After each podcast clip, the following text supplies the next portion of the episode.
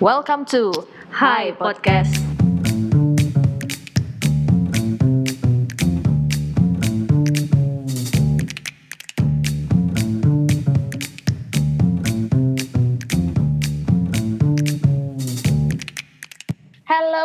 Welcome back to Hi Podcast. Hari ini edisi 01, tentu saja ada Ayu Kartika dan Dan saya Dina Magdalena dan kami berdua akan menemani teman-teman membahas sebuah isu hubungan internasional yang sedang hangat diperbincangkan ya Kayu belakangan ini. Betul, betul sekali. Tapi sebelumnya Din, apa kabar? Sehat-sehat kan hari ini? Puji Tuhan Kayu sehat. Kayu sendiri? Alhamdulillah sehat walafiat. Nah tentunya kita juga berharap nih teman-teman yang lagi mendengarkan podcast dalam keadaan yang sehat, yang bahagia, sehingga nanti Amin. pada saat mendengarkan podcast ilmunya bisa tambah ya nggak Din? Betul. Nah, untuk Mhm. podcast 001 ini kita akan membahas sebuah isu yang terjadi di negara tetangga yaitu Myanmar. Tuh bulan Hmm. Februari lalu, tepatnya 1 Februari, junta militernya melakukan kudeta terhadap Aung San Suu Kyi yang memenangkan pemilu di tahun 2021. Mhm, Wow, berarti ini adalah konflik yang masih ongoing ya Din ya? Sampai sekarang masih terjadi nih di Myanmar. Betul, sampai sekarang masih terjadi. Nah, tentu Din, kalau kita mau membahas konflik ini, eh, bukan hanya kita berdua nih yang hadir di hari ini. Sudah hadir bersama kita seorang praktisi diplomasi dan pengajar, asosiat profesor bidang hubungan internasional Universitas Bina Nusantara, serta pendiri lembaga penelitian dan pelatihan internasional bagi praktisi kebijakan publik bernama Sinergi Palisis. Please welcome Mbak Dina Prapto Raharja. Halo Mbak Dina. Halo, Mbak apa Dina. Selamat selamat siang semuanya. Selamat siang, Selamat siang. Mbak. Selamat bergabung. Terima kasih karena sudah meluangkan waktunya untuk hadir bersama kita di sini untuk sedikit sharing insight mengenai konflik yang terjadi di Myanmar. Terima kasih Universitas Bosawa untuk undangannya. Wow, sama-sama Mbak Dina. Kita seneng banget ya di episode pertama ini bisa kehadiran Mbak Dina di hari ini. Betul sekali. Nah, eh, langsung aja ya Mbak, konflik di Myanmar. Kita mungkin sempat mendengar di berita eh, 1 Februari bulan lalu, Aung San Suu Kyi dan juga eh, Presiden Win Min kalau misalnya pengucapannya salah mohon dikoreksi ya Mbak. Eh, Presiden Win Min itu kemudian ditangkap oleh pihak junta militer Myanmar. Terjadi kudeta. Nah, mungkin sebelum kita eh, menduduk perkarakan konflik Myanmar ini, kita update sedikit dulu kali ya Mbak mengenai kondisi di Myanmar sekarang seperti apa sih gitu. Sampai tadi malam, eh, berdasarkan informasi yang saya terima dari Burma Human Rights Network, sudah tidak kurang dari 77 orang penduduk sipil tewas, eh, ratusan lainnya luka-luka, dan sekitar 1.700 orang ditahan ya secara sepihak. Setelah sebelumnya memang terjadi rangkaian serbuan polisi dan militer ke kelompok-kelompok pendemo damai, bahkan perumahan penduduk eh, di sejumlah kota, mulai dari Mandalay sampai terus ke selatan itu terus eh, mengalami pengambilan paksa, eh, hartanya diambil, kemudian peluru timah itu digunakan, kekerasan berupa pemukulan, tendangan, bahkan anak anak-anak pun mengalami itu ya ada videonya yang terbaru. Eh, juga gas air mata dilempar ke perumahan penduduk eh, untuk melumpuhkan eh, masyarakat. Jadi mereka yang dibunuh ini rata-rata memang masih usia remaja, usia eh, mahasiswa.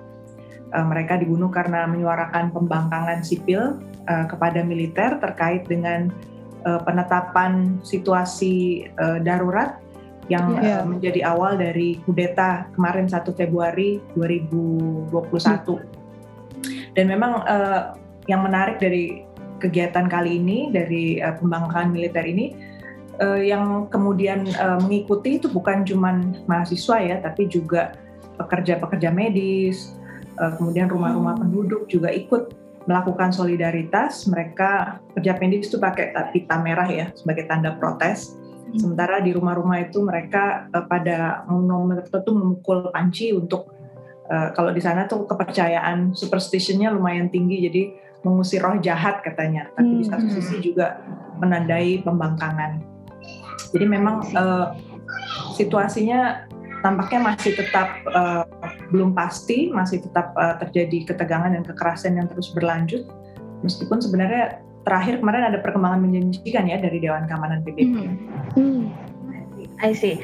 Eh, Mbak Dina, boleh mungkin dielaborasi sedikit Mbak uh, sejauh yang sempat saya baca, itu kan sebenarnya sudah ada beberapa bentuk sikap atau langkah yang diambil oleh negara-negara lain terkait dengan konflik ini. Tadi Mbak Dina sempat bahas sedikit tentang Dewan Keamanan PBB, boleh dielaborasi nggak Mbak? So far apa sih tindakan yang sudah diambil Dewan Keamanan PBB terkait konflik yang saat ini terjadi di Myanmar?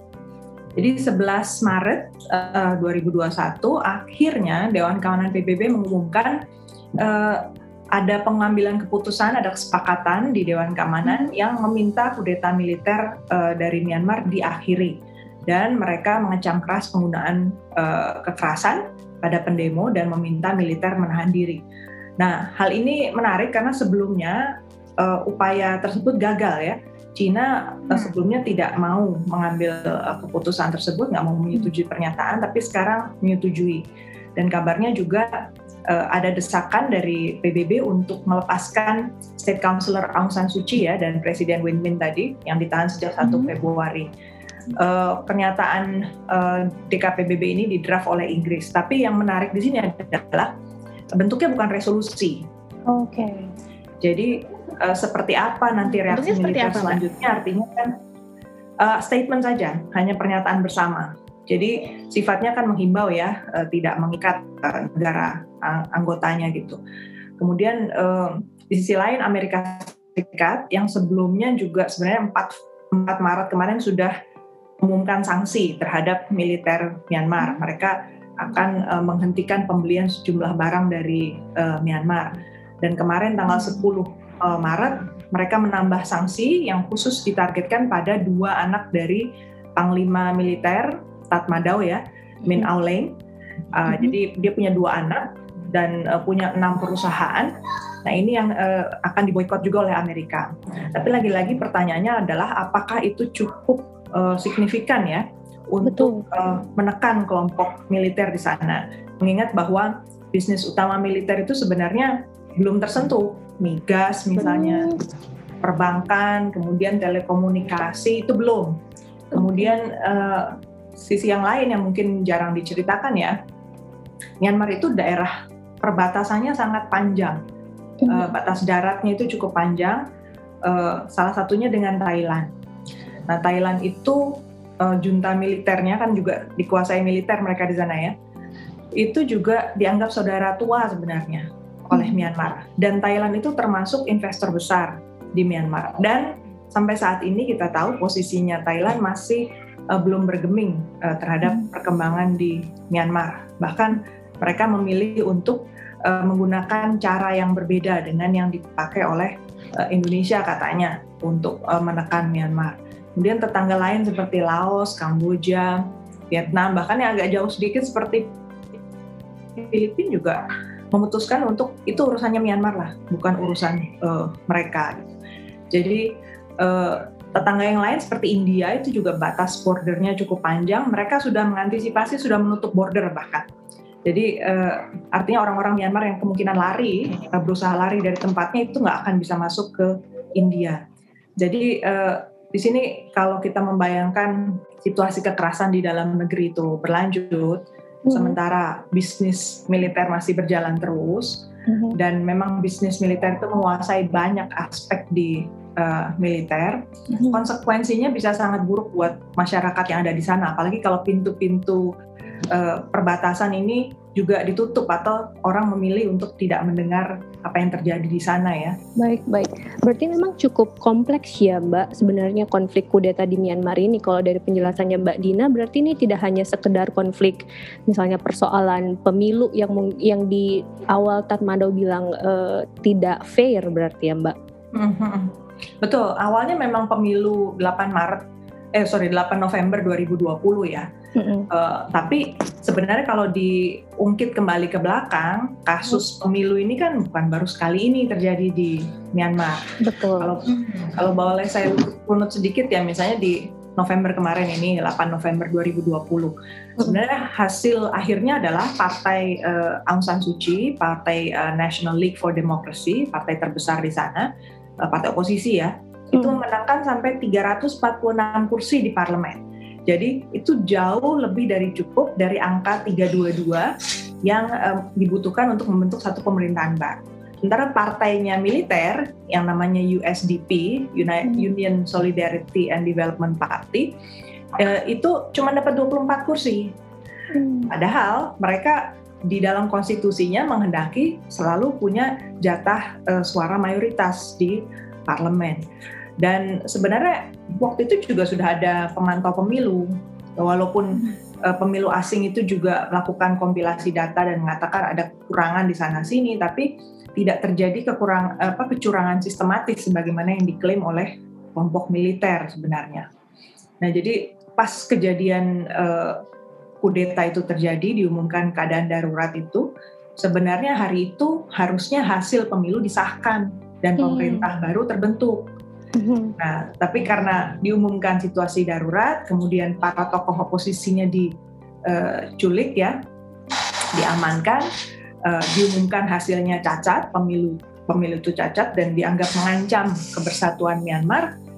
Ya sudah situasinya seperti yang kita saksikan sekarang. Hmm. Tokoh-tokoh oposisi ini sebenarnya sampai sekarang juga belum terlalu jelas ya dasarnya kenapa mereka ditangkap. Kalau Ya. dilihat dakwaannya lucu dakwaannya sebenarnya ya. betul dakwaannya ditambah terus tetapi apa kaitannya dengan kecurangan pemilu itu nggak jelas ya. Eh, Aung San Suu Kyi itu katanya eh, gara-gara dia mengimpor walkie-talkie atau betul. Pakai walkie-talkie tanpa clearance dari militer gitu kan. Melanggar aturan COVID apa namanya menahan diri saat COVID. Ya menarik lah jadi kita harus eh, cermati bahwa konflik pemilu ini fasad aja gitu. Ya. gambar depan dari konfliknya eh, sebenarnya di belakangnya itu terjadi hal-hal lain yang itu kita nggak boleh abai untuk melihat Betul sekali. Eh, Mbak Dina, aku mau nanya sedikit nih Mbak Dina. Kalau tadi melihat bahwa ternyata isu di Myanmar itu sekompleks itu, ada ternyata hidden interest yang kita nggak bisa abai gitu, atau harus benar-benar kita lihat konflik ini secara komprehensif, secara menyeluruh. Aku mau nanya sedikit nih Mbak Dina, terkait dengan pihak yang terlibat. Kalau tadi mendengar dari penjelasan Mbak Dina kan lumayan banyak sebenarnya Mbak orang yang atau pihak yang berada di dalam konflik ini. Boleh mungkin Mbak Dina ada sedikit pemetaan terkait aktor atau pihak yang terlibat dalam konflik ini, Mbak? jadi eh, konflik di Myanmar itu setidaknya ada tiga lapis ya kalau saya lihat yang pertama itu Hmm. konflik tentang siapa yang berhak berkuasa secara politik di tingkat nasional. Kita taran kedua itu konflik pengelolaan sumber daya ekonomi di Myanmar. Karena Myanmar itu juga negara yang kaya sumber daya alam, khususnya migas ya, eh, mineral, aneka apa batu-batu berharga. Kemudian juga eh, apa namanya agriculture-nya juga cukup subur sebenarnya. Kemudian yang ketiga konflik identitas bangsa atau masalah nasional. Nah, yang sentral bermain di dalam tiga lini masalah ini adalah militer atau Tatmadaw. Nah, Karena militer ini kan menguasai senjata. Hmm. Dia juga punya legitimasi untuk menggunakan senjata, bahkan eh, sebenarnya negara di mana pun memang punya eh, wewenang ya untuk menggunakan sejumlah eh, kekerasan demi alasan-alasan menjaga ketertiban. Tapi kalau itu disalahgunakan menjadi lain ya ceritanya. Jadi eh, militer itu di militer Myanmar ini menguasai sem- hampir seluruh lini politik bahkan bisnis di Myanmar. Jadi urusan diplomasi pun dipegang oleh militer. Khususnya setiap kali kudeta terjadi. Jadi wajah militernya ada dua di Myanmar, sebagai angkatan bersenjata dan sebagai parpol. Parpol itu partai politiknya USDP tadi. USDP. Hmm. Nah, aktor yang kedua di Myanmar itu adalah partai sipil. Partai-partai sipil ini jumlahnya banyak sekali, ada puluhan, bisa sampai 30-40 lah. Eh, kalau kita hitung juga yang ada di level eh, daerah. Rata-rata eh, partai-partai ini basisnya etnis dan agama. Semakin ke daerah, maka dia basisnya kuat nih etnis dan agamanya. Nah, yang nasional itu namanya Partai NLD tadi, Ya. eh, National League Democracy yang dipimpin oleh Aung San Suu Kyi.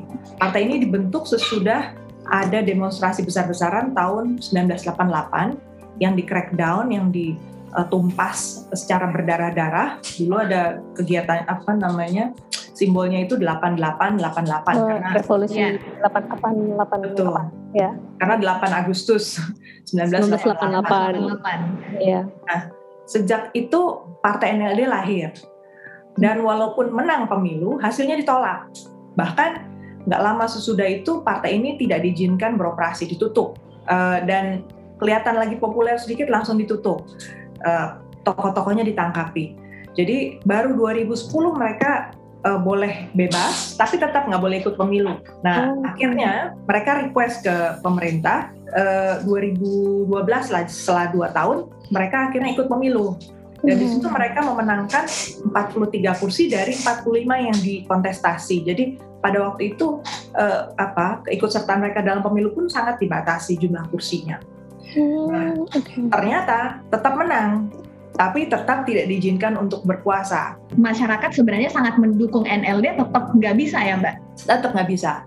Dan memang hmm. uh, tadi karena partai-partai uh, apa sipil ini juga banyak ya variasinya, hmm. uh, akhirnya justru yang muncul kan kontestasi juga di antara kelompok-kelompok sipil ini ya. Hmm. Uh, jadi 2020 kemarin pemilu juga cukup kontroversial karena Eh, nggak semua orang di Myanmar boleh memilih, termasuk kelompok Rohingya juga nggak boleh memilih, uh, tetap belum diakui sebagai warga negara. Jadi kelompok sipil itu seperti itu, ya, terpecah belah juga di dalamnya sebenarnya. Kemudian hmm. aktor yang ketiga itu adalah negara-negara. Nah, saya harus sebutkan di sini pihak eksternal juga jadi faktor dalam konflik di Myanmar. Jadi negara yang diuntungkan oleh militer dan memilih untuk bungkam atas kekerasan maupun ketidakadilan yang dilakukan oleh militer. Saya harus bilang begitu karena sebenarnya ada banyak sekali negara yang berinvestasi di Myanmar dan sektor yang dipegang itu sangat strategis. Misalnya eh, Thailand ya, Thailand itu tadi saya bilang selain saudara tuanya eh, militer Myanmar, eh, militer ke militernya itu saudara dianggap saudara tua. Mereka tuh investor terbesar di 2014 dengan bisnis mereka CCTV. Internet broadband, cloud mm-hmm. service, uh, bikin expo-expo gitu. Itu hmm. bisnisnya Myanmar, uh, Thailand. Hmm. Kemudian negara barat misalnya, Norwegia itu udah lama main di sana untuk teknologi. Kanada juga Qatar itu masuk dari 2014. Hmm. Investor terbesar memang Cina, tapi sebenarnya angka terbesarnya itu sampai 2017 saja per 2018 investor terbesar di sana adalah Singapura. Hmm, jadi ada sedikit pergantian pemain mungkin ya Mbak terkait investasi ya? Atau penambahan pemain ya? Penambahan, penambahan pemain. pemain. Jadi, Benar. Uh, jumlah pemainnya bertambah, uang yang masuk berarti kan sangat besar ya, masif di sana. Jadi seiring dengan yeah. penambahan jumlah pemain, apa namanya uh, Myanmar juga membentuk ini special economic zones di sejumlah tempat, termasuk hmm. di daerah yang awalnya menjadi tempat konflik uh, Rohingya itu di Rakhine.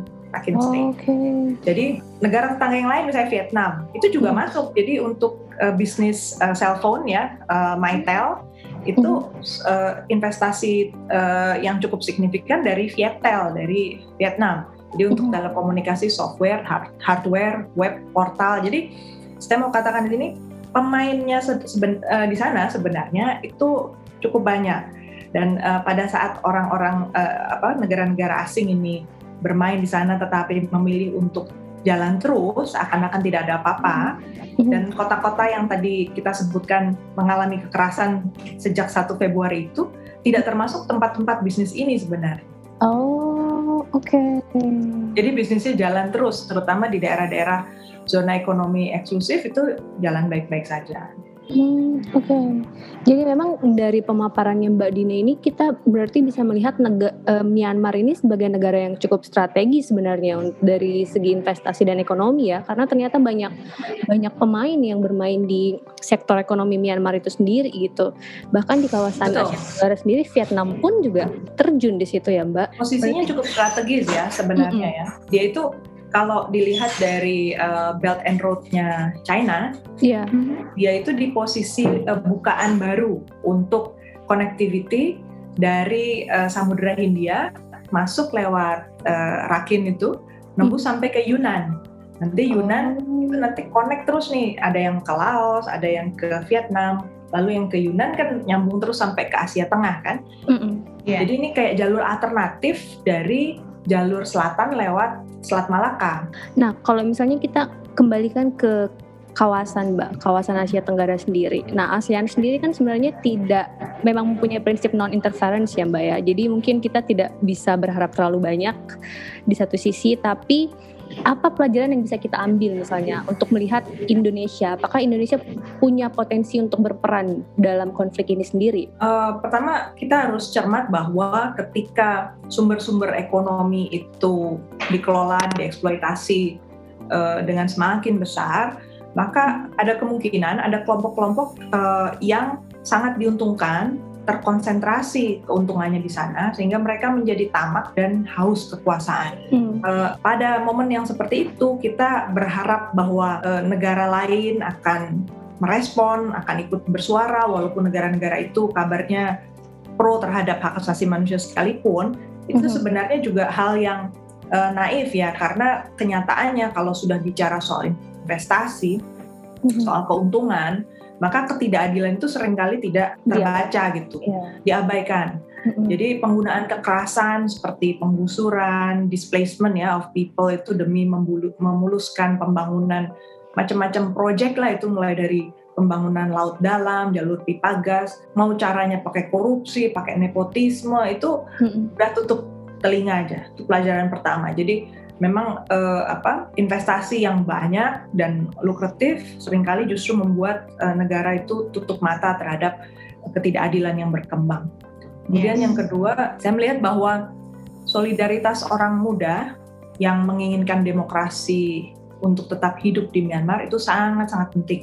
Berarti sejak 1988 ya, mereka tidak henti-henti untuk terus bersuara meskipun konsekuensinya nyawa ya. Jadi di sini penting karena meskipun dipisahkan oleh jarak kita dan Myanmar itu cukup jauh, solidaritas di mana-mana itu menciptakan semangat, menciptakan keyakinan bahwa hmm. demokrasi itu layak dipertahan apa diperjuangkan, dipertahankan meskipun konsekuensinya nyawa.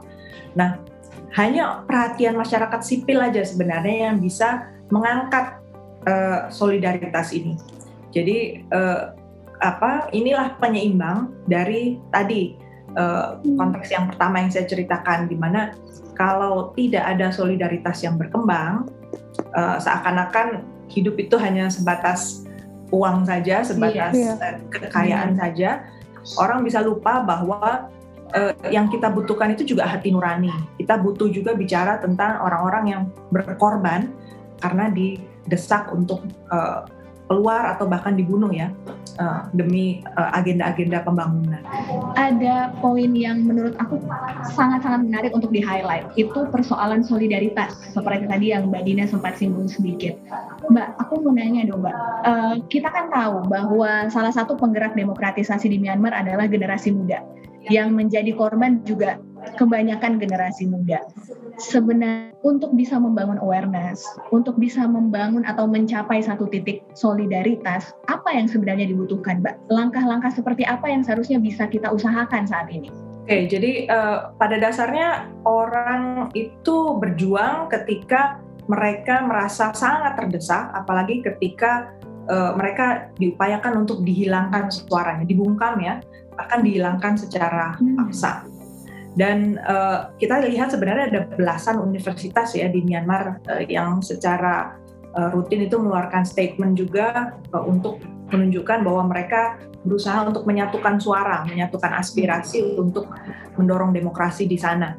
Jadi uh, mereka ini butuh dukungan moral hmm. dan uh, apa dari mahasiswa yang lain terutama ya karena sama-sama orang muda, mereka juga sama-sama penduduk ASEAN, mereka hmm. menunggu bahwa uh, menunggu bahwa sesama orang muda ASEAN itu ada kepedulian. Jadi uh, contohnya yang bisa dilakukan anak-anak muda di Indonesia itu misalnya bikin surat publik ya, surat hmm. yang ditulis kemudian dipublish ke media menyemangati teman-teman muda yang berjuang di sana atau juga bikin surat kepada kepala-kepala negara ASEAN agar konsisten nih kalau kita menempatkan ASEAN sebagai people centered, people oriented hmm, maka logikanya uh, orang muda yang sedang bersuara, sedang menginginkan uh, sesuatu, mengekspresikan keinginannya untuk negaranya itu justru tidak dibunuh dan yeah. tidak dibasmi begitu ya.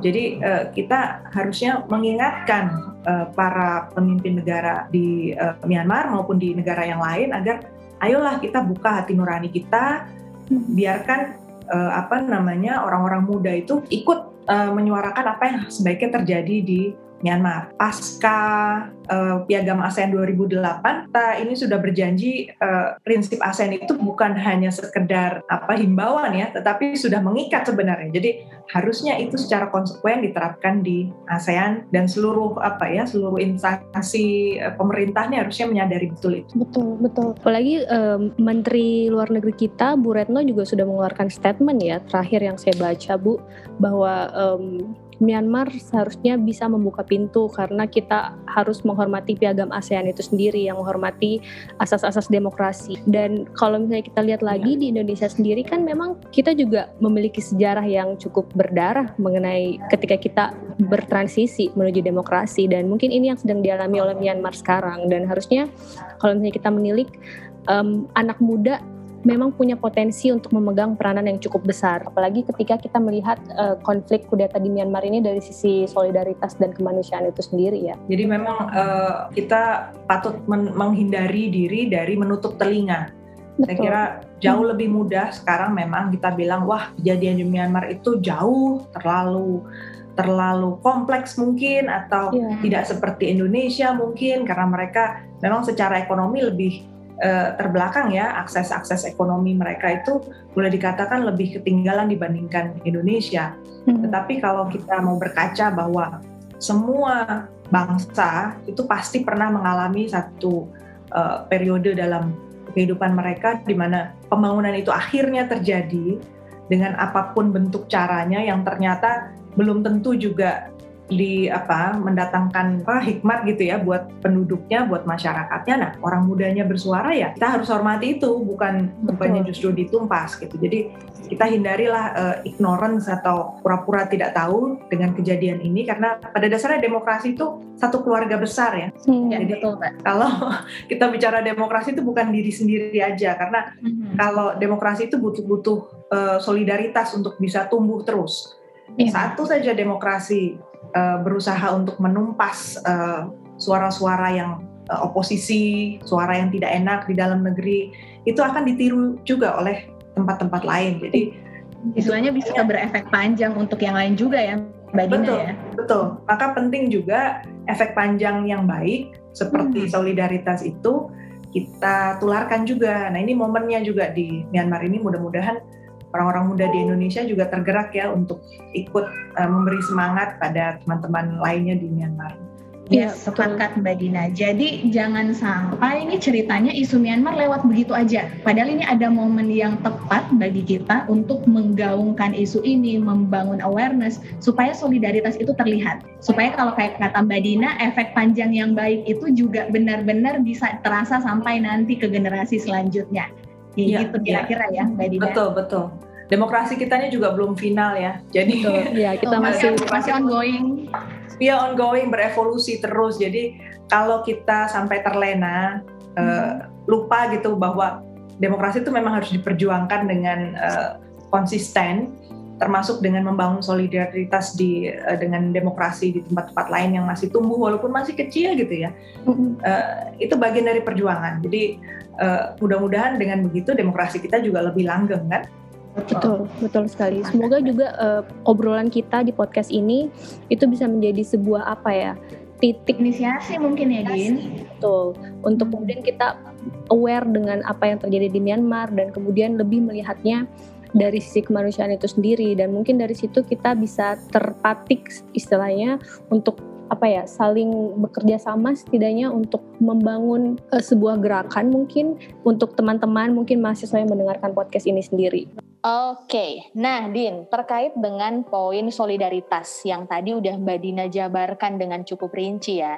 Ternyata nih Din, aku mau kasih informasi juga untuk teman-teman yang mendengarkan podcast, dapat informasi terbaru dari Mbak Dina bahwa ternyata ada gerakan muda atau kita bisa li, uh, bilangnya itu sebagai student association. Jadi mahasiswa-mahasiswa di Myanmar itu sebenarnya mereka sudah berusaha untuk membawa hak suara mereka ke tingkatan yang lebih tinggi, yaitu ke tingkatan regional dengan cara mengirimkan surat pernyataan sikap mungkin ya Din ya, kita bisa bilang seperti itu kepada sekretariat ASEAN.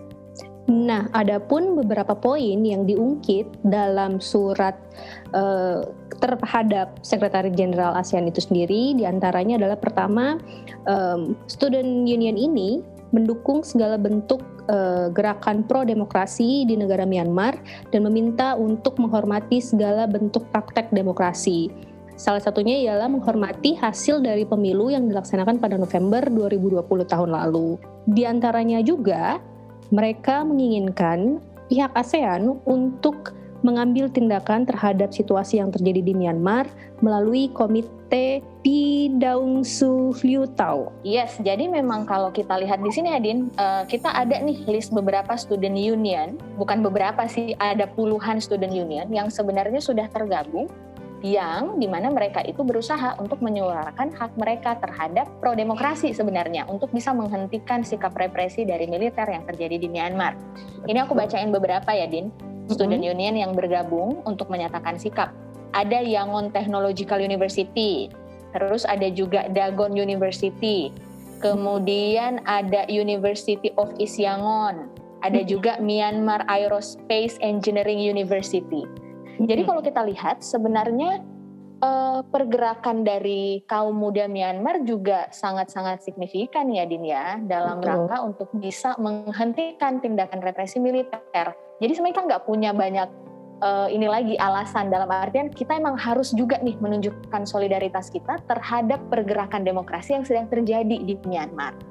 Tepat sekali Kak Ayu. Semoga dengan podcast uh, episode 01 ini di mana kita membahas mengenai konflik di Myanmar dan juga poin uh, solidaritas dan isu kemanusiaan itu bisa membantu untuk teman-teman dan generasi muda yang mendengarkan tergerak untuk membangun solidaritas di galangan di kalangan generasi muda Indonesia sendiri. Nah sebenarnya Mbak Dina aku tuh masih banyak pertanyaan tentang Myanmar ini melihat kompleksnya dari perspektif yang lain juga kita bisa lihat. Cuma memang karena waktu kita sangat sangat-sangat terbatas, jadi kita harus menyelesaikan podcast kita nih untuk episode pertama. Tapi sebelumnya nih Mbak Dina, sebelum kita berpisah di podcast ini, kira-kira Mbak Dina masih ada nggak last statement atau poin-poin yang masih ingin disampaikan mungkin untuk semua yang saat ini sedang mendengarkan podcast HI Unibos? Nah, uh, teman-teman uh, semua yang mendengarkan tentu uh, bisa melihat ya bahwa uh, yang uh, namanya urusan hubungan internasional itu memang bukan hanya yang Eh, baik-baik saja, yang hmm. indah-indah saja seputar kerjasama, tapi juga kadang-kadang kita dihadapkan pada kompleksitas seperti ini, konflik gitu ya, yang kaitannya dengan uh, kayaknya urusan dalam negeri. Tetapi kalau kita cermati lebih dekat lagi, teman-teman bisa melihat bahwa banyak aspek dalam negeri itu juga yang punya imbas sampai ke hubungan luar negeri. Nah ini salah satu contohnya uh, dan menyemangati teman-teman untuk uh, yuk kita sama-sama bangun solidaritas juga buat Myanmar. Baik, poin yang bagus sekali dari Mbak Dina untuk kemudian kita bangun solidaritas dari anak muda itu sendiri. Nah, terima kasih Mbak Dina atas waktunya, atas kasih, Dina, insight atas yang waktunya. diberikan terhadap, kepada kita tentang hmm. konflik Myanmar ini. Semoga ini bisa berlanjut ya Kayu. Yes, forum of course. Harus ada langkah-langkah lanjutannya nih Din. Mumpung konfliknya masih ongoing, isunya masih panas, harapannya adalah ini bisa jadi langkah awal, kemudian akan muncul langkah selanjutnya untuk meningkatkan awareness terkait dengan isu. Terima kasih Mbak Ayu juga. Terima kasih Mbak banyak Mbak Terima Dina, Mbak Dina untuk waktunya. Oke okay, teman-teman yang mungkin saat ini masih stay tune di podcast HI Unibos, jangan ke mana-mana karena sebenarnya nanti kita akan ada seri kedua juga Mudah-mudahan nanti kita bisa tetap menghadirkan narasumber yang uh, bisa membantu kita menganalisa nih kira-kira ada konflik atau isu apa lagi yang terjadi dalam kaitan di konteks hubungan internasional gitu. Dina ada yang mau disampaikan sebelum kita closing? Iya cukup sampai di situ saya rasa. Kita hmm. berjumpa lagi di podcast selanjutnya. Saya Dina Magdalena. Saya Ayu Kartika. Sampai, sampai jumpa. jumpa di podcast selanjutnya. Bye bye. Bye. Terima kasih.